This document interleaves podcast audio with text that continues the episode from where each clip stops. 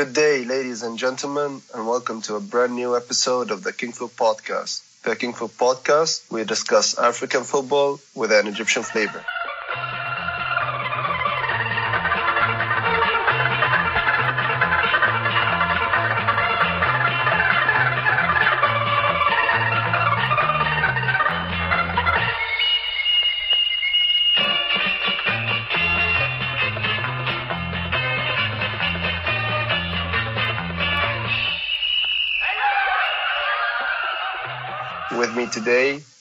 I've Marwan Ahmed and Yusuf Al Hadidi. Welcome on board, boys. Hi, Omar. Thanks. Hi, thank you so much. Today, we'll be mainly covering the CAF Champions League final, analyzing the return leg in Casablanca, where Al Wydad managed to snatch a 1 0 win and ended up winning the tie 2 1 on aggregate. It was a very um, tactical game, very uh, balanced between both sides. Um, but ultimately, Al Wydad came up on top and managed to win their second CAF Champions League title. Yusuf, you were there in the stadium for the for the home leg. Many people were talking about that Al Ahly really lost the tie by not winning in the first leg. Do you feel so? And do you think that the first leg really hindered Al Ahly chances to to kill the tie?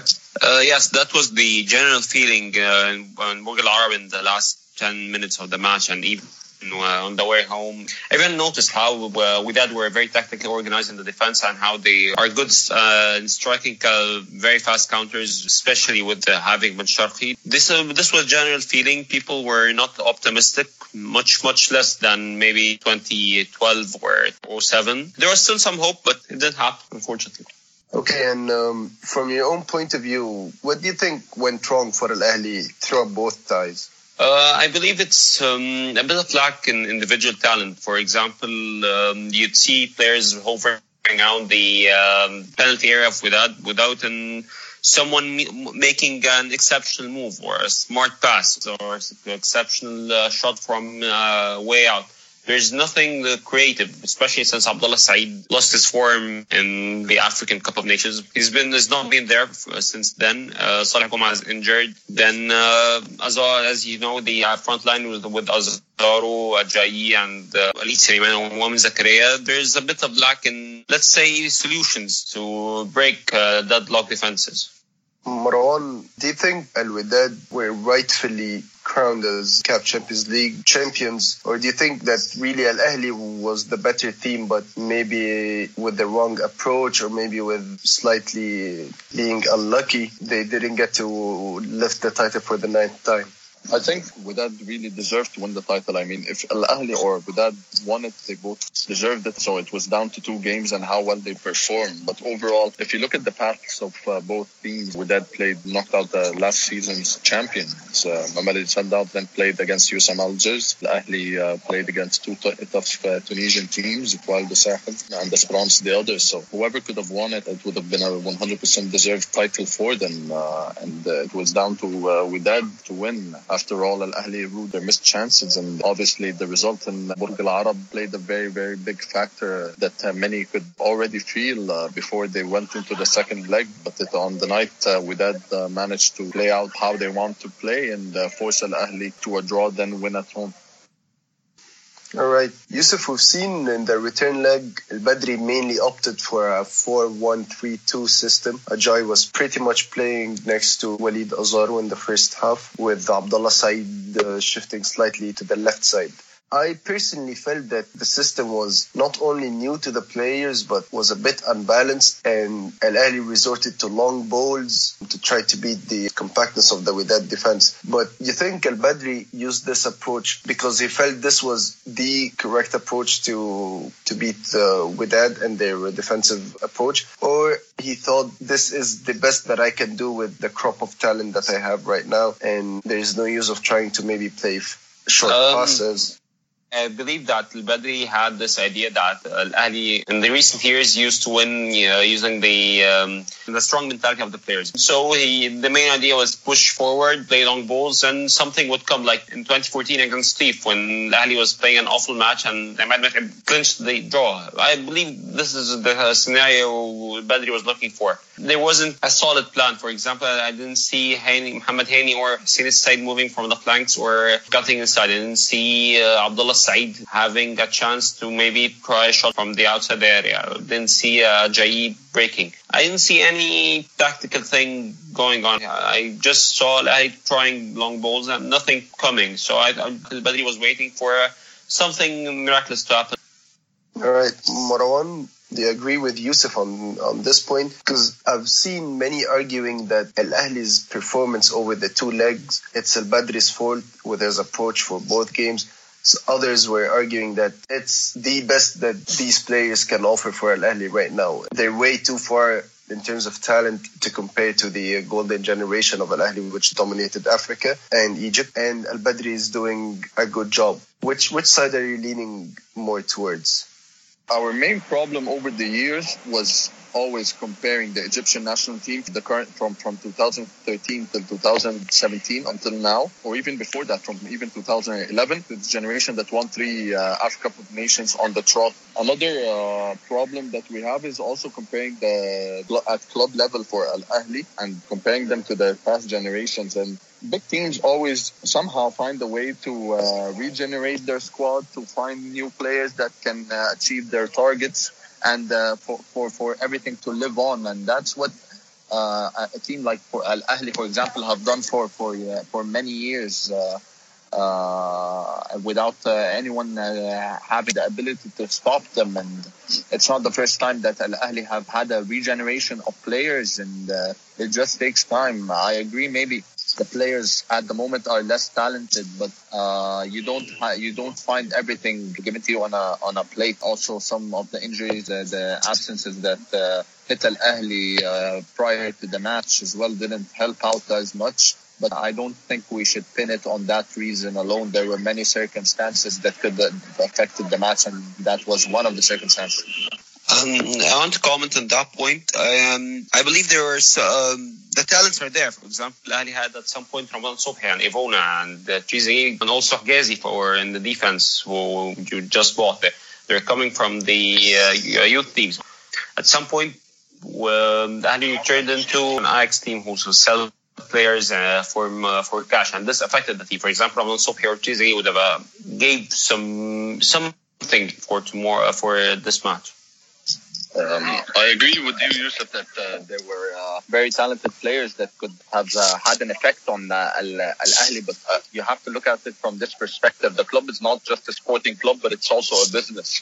The deals that came in for Al Ahli for for those players uh, they were very, very hard to refuse. I mean, Ramadan Sobhi, 6 million sterling, uh, Evouna, 8 million US dollars, uh, Mahmoud Hassan Trezeguet, 3 million euros. You have to look at it from a commercial aspect as well. So we can justify their sale from a commercial aspect and it benefited uh, Al Ahli big time. This is how the, the, the, the, clubs look at it. It's not just the sporting factor, but the commercial factor as well is, is as important. I completely agree, but at some point they should like a balance. For for example, sell the player and and like sell Ramadan, keep uh, Trezeguet. Like they should also look for uh, success in the tournament, especially in Africa.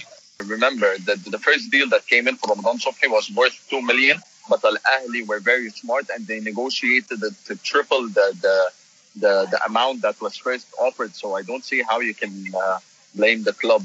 And we've seen their their big issue with the with the, the their former sponsor that's now uh, demanding over 100 million uh, Egyptian pounds after their their lawsuit.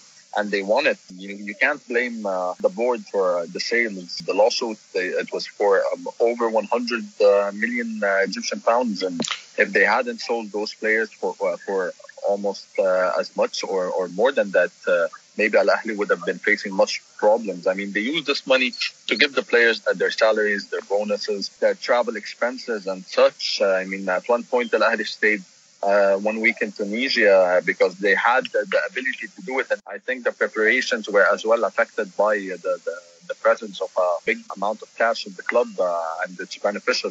So you have to look at it from both sides. Just on this point, um, the thing with the uh, lawsuits against the board for the uh, child. Uh, it's yeah, it's it's practically the board's fault, but maybe that needs a whole uh, other podcast to, to discuss. But for, just for the record, yeah. Yeah, and I think also um, before we move on, maybe to another point, we also have to mention that Al Ahli have been successfully replacing the players um, who left. And Al Ahly also had a bad uh, track record with recruiting players um, from Africa, maybe with the exception of uh, Gilberto and Flavio. But we've seen um, they've brought in Evouna, who've been a success, and then they've sold him for more than triple the money actually that they've bought him in, and brought Koulibaly, who was a success up until the um, infamous incident. I think Al Ahly are starting to also improve in terms of uh, scouting African players. Also, Ali Ma'loul, uh, he's a foreigner at the end of the day, and he's been a top hit in the league and in the um, Champions League also. But since we're in the topic um, of Al Ahly. Mm, Yusuf, it's technically a start of a new season for Al Ahly. Al Ahly have only played three league games so far, and they've got a lot of postponed games to catch up with the rest of the competition. What would you like to see change for Al Ahly? Would it be the, the tactical approach, introduction of new players, and if so, who? Give me your thoughts on this. I think Al needs more um, foot, good footballers. I mean, people, uh, players who could, could add creativity for the team. I believe Hisham Mohammed, I liked what I've seen from him in Makkasa and the few minutes he played with Al Ahly. He showed the, the willing to play um, forward and play some uh, good through balls. I, uh, I also believe Saleh Gomaa needs to be a starter. Mainly, I believe that Al should go with the 4-3-3 formation uh, with Saleh Gomaa in the middle, uh, with Hussam Ashour and Hisham Mohammed. For now, I think Lahli is stuck with uh. Uh, I don't believe there's any other option. Uh, also, the 4-3-3 formation would allow uh, Lahli to use uh, um, the flanks. There is more um, coverage for the wings in this formation, so Ali Ma'loul would have a lot of uh, chances to come forward and make uh, good crosses or cut inside. Uh, yeah, I believe that needs more more creativity more um, more people thinking out of the box because um, I don't like the classic approach, the approach of Ahly this season for, so far is with Hussam Badri, and this is what was my main problem with Sami Badri coming back to Al It's always a classic approach. There is nothing creative in the team. Marwan, um, what are your thoughts on this matter? I think uh, playing the domestic matches are much more easier than playing the African matches. You play uh, opposition that you already have information about and played them before. Uh, Al Ahly also brought in uh, recruitments that were successful uh, in the league, uh, like Hisham Mohammed, Ahmed Sheikh, Islam Muharib, who's also yet to get a chance, and he's a very, very good player. I think these players will get a chance in the coming period. There, there will be many matches, and they can have their chance. Obviously, the the the, the matches that are delayed, that's an issue because it kind of uh, ruins the smooth flow of the league. And, and we know last season, for example, we had 10 months uh, to play the, the whole league, which was uh, quite uh, disturbing. 10 months and uh, spread on to 11 because of the cup. Uh, but but now we have less time because the World Cup is coming in. So I'm not sure how Al Ahly will balance it out. Uh, this time there will be a lot of matches to be played in a, on a tight schedule, and uh, we know that the Egyptians uh, are not very famous for their ability to play many matches in, in a short time, for example. And uh, we've seen that with the national team. We've seen that with the clubs as well. Uh, so uh, it's all about rotation the coming period for Al Ahly. And thankfully, they have a, a big squad, uh, and uh, they still have the the, the winter uh, window coming in January to recruit more players. but they do have the players that were successful in their previous teams in the league, and they should uh, be able to get the chance. Uh, they they got the South African uh, player Malambi, uh, and they have the, the previous players, like I said. Uh, so some players that are, in need of a much needed rest, like Abdullah Saeed, for example, will will have his time to rest for the World Cup. All right. There's only one more point that I'd like to touch on before we shortly discuss the upcoming game for the national team against Ghana, which is Hussam Al Badri. This man has returned to Al Ahly for the third time. He has managed to win the league unbeaten. He has managed to win the cup, the Egyptian cup, which Al Ahly hasn't won for the past 10 years. And he has managed to reach the um, CAF Champions League final um, with Al Ahly for the first time since 2013. And yet we see a huge group of the fans not supporting him, asking him to leave, so on and so forth. Yusuf, what are your thoughts on on this? Like maybe maybe some some people will describe his style as passive or um, lament the the lack of creativity in his style. But would we really ask a manager who was one match shy of a treble to to be sacked? But uh, tactically, for me, um, Al um, Al team now uh, should easily walk uh, walk the Egyptian Premier League and the uh, and the cup. For example, uh, compare the squads with the squads Yol, Martin Jol had, or Garrido, or uh, even Fathi Mabrouk. The Ahly's defense is Saad Samir, Rami Rabia, Ahmed Fathi, Ali Malul. This is like a national team squad, national team defense. They should be able to walk the Egyptian uh, Premier League and the Cup. But for the African competitions, uh, there's much need for creativity. Um, that, I, I, believe this is the main problem. Uh, walking, walking the Egyptian League now, the Egyptian League is suffering since 2011, since the revolution. It's been so long for in that state no, no teams are, um, none of the teams are of good quality except at times Zamalek try to compete. But uh, Egyptian Premier League now is not um, is not a, a test or not a competition. And um, I believe that Al Badri once only one match in this third, third region that proved him as a good coach, which is Etoile uh, the Sahel uh, in the semi-final. But then it was ruined and nothing happened then. That's the African competitions, and for now it's a failure. Uh, it's a failure. I don't believe he'll continue the next uh, season, especially if, uh, if the board change. Who knows what will happen, but I believe Al Ahly needs uh, a good another coach. Maybe I believe getting Martin Jol back would be a great option with this team. Okay, and uh, Marwan, do you agree with Yusuf? Let me just uh, comment on that Martin Jol bit. Uh, Martin Jol left Al Ahly. He said that he left for security reasons because the fans were at the training session. So I don't know why Al Ahly fans would want him back. The, the second comment is that Martin Jol used to make 180,000 US dollars per month. So I'm not sure that uh, he will uh, that Al Ahly have the, the funds now to pay him after the the flotation of the uh, of the pound. Like like uh, like you said, I mean, he was one match away from a historic treble. I think uh, many uh, would have changed their views on the, the manager and uh, the board if he had won uh, the the title. Uh, he won the, the cup after 10 years. Uh, he won the league after Zamalek showed Egypt as whole that they were a threat and they were coming in fast. Uh, Makkasa also challenged for a bit last season, but he managed to ward off all the, the the offenses from from those teams. I mean, he, he won the league uh, without a, without a loss. So I'm not sure why uh, Al Ahly fans would uh, would be hesitant uh, uh to, to keep this man uh, in his job uh, at the moment. but a team like Al Ahly always has a main goal before the start of the season, which is to win the African competition, and that's understandable.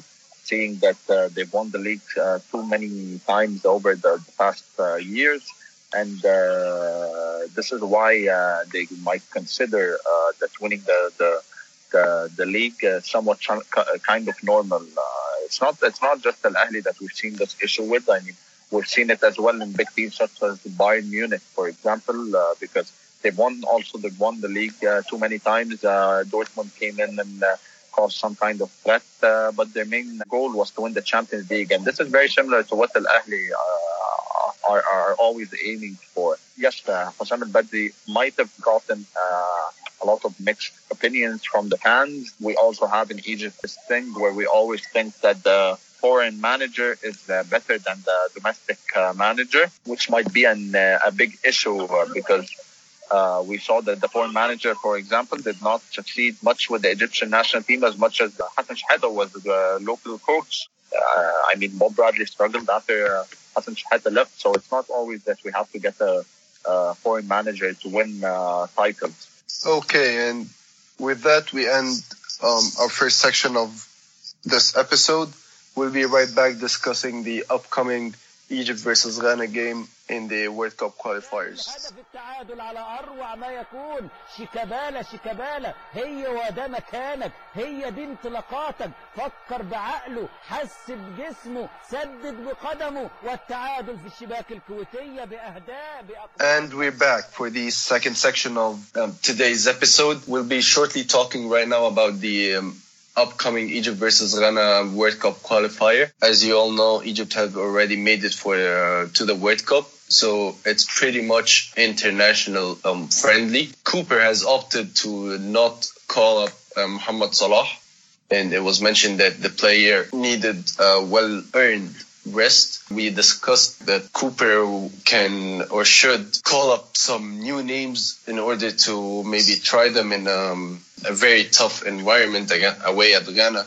But we've we've seen the usual suspects. Um, Marwan, um, do you agree with with Cúper's selection overall, or do you think that um, a major shakeup was needed for this game specifically?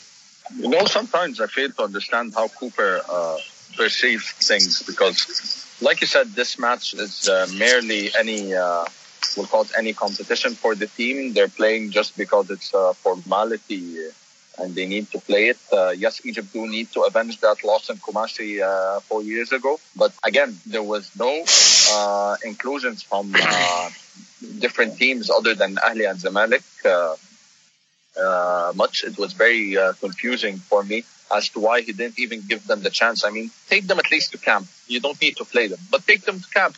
Watch uh, other players, uh, see how they perform. Maybe maybe you will find someone good enough for the team uh, that might help in Russia. But he didn't do that, and it seems that he's set already set on uh, on who he's taking to Russia, and uh, which is uh, quite confusing to me because this was a good chance to uh, take some players. He also named the squad before the game against uh, Emirates. the friendly match against Emirates, if I recall, was cancelled. I mean, you're playing a friendly against Emirates. Why do you need a full team? Uh, why don't you try uh, other players? As if uh, he doesn't watch other teams from the league, but he keeps getting the results, and for for, for a big part of it, uh, that's what matters. But uh, the Egyptian people want to see as well uh, differences. they want to see a performance. They want to see uh, different selections, different chances given to the players. But unfortunately, that that was not there. And I uh, I don't think even in March when the the FIFA calendar comes up again and we have a, another a, another few matches, uh, it will change much. Yusuf, um, how do you feel about Cúper's um, approach for this um, game specifically? And we've also seen that he did call up Shikabala, who was having arguably a very good season in Saudi Arabia. But initially, Shikabala wasn't on the list. And after the the discussion happened between Cúper and Muhammad Salah, and they um, they agreed that uh, Salah shouldn't be at the game and and should rest, Shikabala was eventually called up. I'm touching on the point of Shikabala because a lot of people have been mentioning his name um, after the recent performances in Saudi Arabia. But at the end of the day, Shikabala is a wide playmaker who performs best when he cuts in from the right side of the field, which is basically the Muhammad Salah position. Yes. So at the World Cup and in the upcoming friendlies, would it be wise to to like this position is already stacked? We've got Muhammad Salah, we've got Shikabala right now We've got um, Mustafa Fathi who plays um, there and, and, and, is usually called up. And we move Trezeguet and Ramadan at times to this position yes. too. Do you think this is good headache for for Cúper, or this is too much of a selection problem for Cúper? Surpri- uh, surprisingly, I agree with Cúper's selection. The main reason I, I believe that Cúper uh, is already settled with the main frame of the players he's taking to the World Cup. So uh, if, we're adding player, players, we need to see them in the with the other players. For example, I um, I, um, I love the choice of Amr Marei. Amr Marei is um, is a very good choice for a Cúper's system.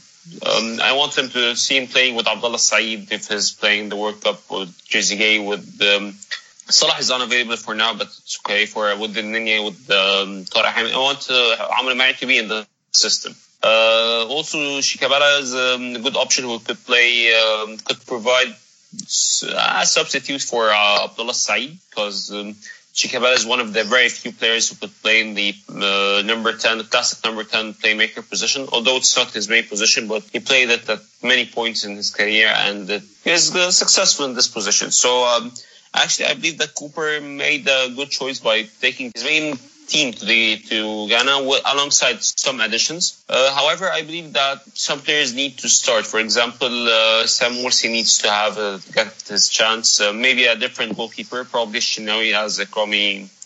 Kwame's form has been awful for uh, as far as I can remember. But uh, having the main frame of the team with few additions, especially for me, the Marei, um, I believe is uh, the right choice. Amr has earned a call up maybe after um, his performances um, in the CAF Champions League, especially against Ahli Tarablus. But he, he, to be honest, he has um, faded away since. On the other hand, Amr uh, Amr is ruling the uh, South African League. He's been constantly scoring and he's been giving Cúper um, a strong headache, Marwan, um, for the selection. Maybe not for this game particularly, but for the um, for the World Cup. Also, we've seen uh, Marwan Mohsen is uh, is currently returning to to training uh, with Al Ahli. He's expected to be to start featuring in games maybe by the end of November. Kouka is having a good season in Portugal. You think the um, does this pile pressure on uh, on Cúper, especially especially that this position has been constantly underwhelming uh, uh since Cúper has arrived uh, in Egypt? Amr has done quite well uh, in South Africa. We we didn't expect him to settle in this this fast with the team, and it's been uh, a team of Amr Gamal and ten other players, uh, as many many uh, South Africans uh, claimed it to have been. Uh, but he joined a good team. they were the league champions, and now he's in a he's, he's gaining confidence and and his goals uh, prove that uh, he might be uh, a good option for Egypt now since he's back in form you have to feel that somehow uh, Cúper called up uh, Amr Marei and Shikabala after the calls by, by the public. He didn't include Shikabala in his uh, first uh, list. Uh, then he, he, he called them up uh, as an uh, exception. After that, there were a lot of big calls for Amr Marei after he scored two goals in the Champions League and he was called up straight after. I mean, it gives you the kind of sense that the, the, the, national team is very much uh, the national team staff is very much uh, affected by the calls by the public uh, for the players to be called up, and, and uh, that's really not a good thing if you're looking at it uh, technically, because uh, a manager should already know who he's going to call up and and watch all the players available to have more options. But he makes it seem like he's calling the players after there's pressure from the fans. That's not a good thing, in my opinion. But Amr Gamal, he's uh, he's now fit enough to start for the for the Egyptian uh, national team. Ahmed Hassan Kouka has not had a great time, and I don't think that the Egyptians uh, have uh, much options uh, instead of uh, Gamal. Okay, and um, with that, we end this episode. Stay tuned for the next episode where we'll be analyzing the Egypt versus uh, Ghana game. Hopefully, Cúper would give us some sort of maybe new tactical approach, new players that we would spend some time talking about next episode. But until then, goodbye.